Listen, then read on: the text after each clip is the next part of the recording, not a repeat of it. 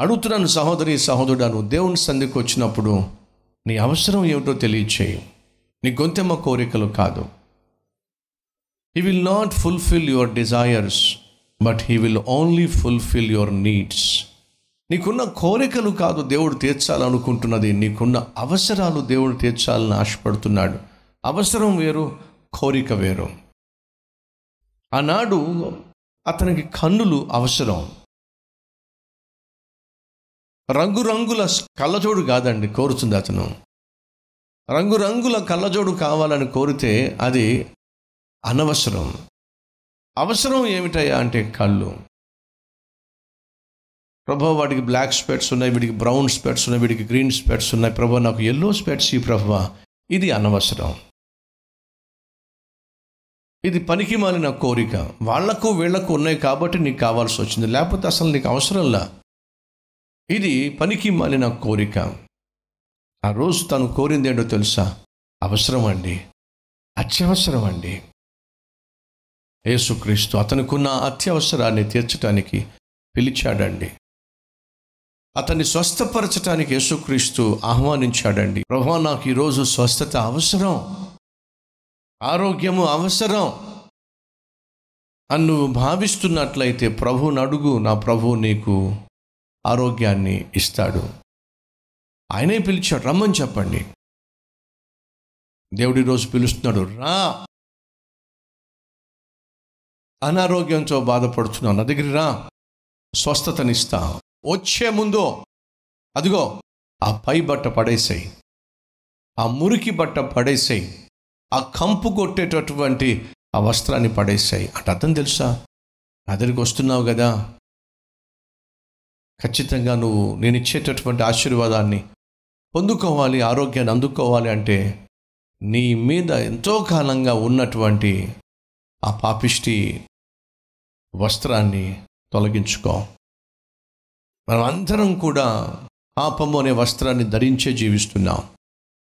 ఈ పాపము అనే వస్త్రాన్ని తొలగించినట్లయితే తీసివేసుకున్నట్లయితే దేవుడు మనకు రక్షణ వస్త్రము పరిశుద్ధ వస్త్రాన్ని ధరింప చేయడానికి నీతి వస్త్రాన్ని ధరింప చేయడానికి ఇష్టపడుతున్నాడు. దయచేసి గమనించండి ఆత్మీయులను మనం చూసినప్పుడు ఆత్మీయ కోణంలో మనం చూసినప్పుడు రెండు రకాల ప్రజలు కనిపిస్తారు. ఒకరేమో పాపపు వస్త్రము ధరించిన వారు. రెండవ వారేమో రక్షణ వస్త్రము ధరించిన వారు. లేదా నీతి వస్త్రము ధరించిన వారు. ఈరోజు మీలో కొంతమంది ఏమో పాపపు వస్త్రాన్ని ధరించి వాక్యం వింటున్నారు. మరికొంతమంది ఏమో పరిశుద్ధ వస్త్రము నీతి వస్త్రము ధరించిన వారుగా ఉన్నారు. అడుగుతున్న ఈరోజు నువ్వు ధరించింది ఏమిటి? క్రీస్తు రక్తములో ఒక వ్యక్తి కడగబడినప్పుడు అతడు కలిగి ఉన్నటువంటి పాప వస్త్రము తొలగించబడుతుంది. అతనికి నీతి వస్త్రము ధరించబడుతుంది. అనగా ఒక్క క్రీస్తు రక్తము మాత్రమే.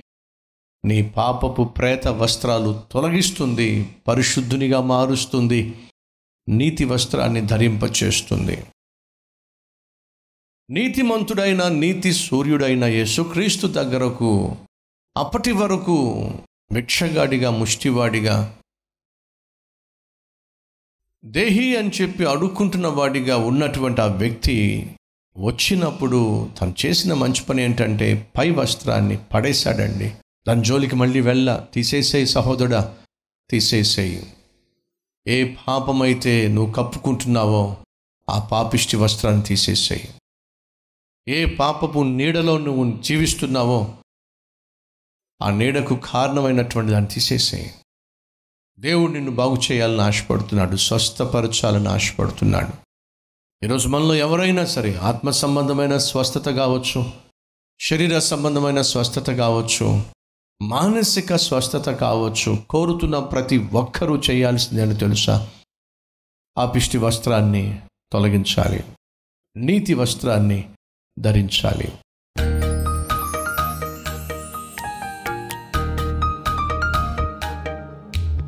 మహాపరిశుద్ధుడు అయిన ప్రేమ కలిగిన తండ్రి సూటిగా స్పష్టంగా ఈరోజు మాతో మాట్లాడి అనేక సందర్భాల్లో అనేక సమయాల్లో అనేక మందిని ఆహ్వానించావు పిలిచావు పిలుపునిచ్చావు.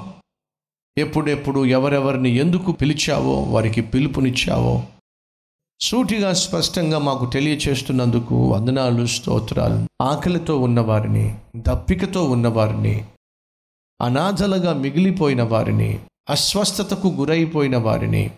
రండి స్వస్థతను పొందండి. రండి. సమృద్ధిని అందుకోండి. ఎవరెవరికి ఏ పిలిపించావో ఆ పిలుపు అందుకున్న ప్రతి ఒక్కరూ నాయన. నేటి నుంచి నీ ఆహ్వానాన్ని అందుకొని నువ్వు ఆశించినట్టుగా జీవించే కృపను ఇవ్వమని యేసు నామం పేరట వేడుకుంటున్నాము తండ్రి.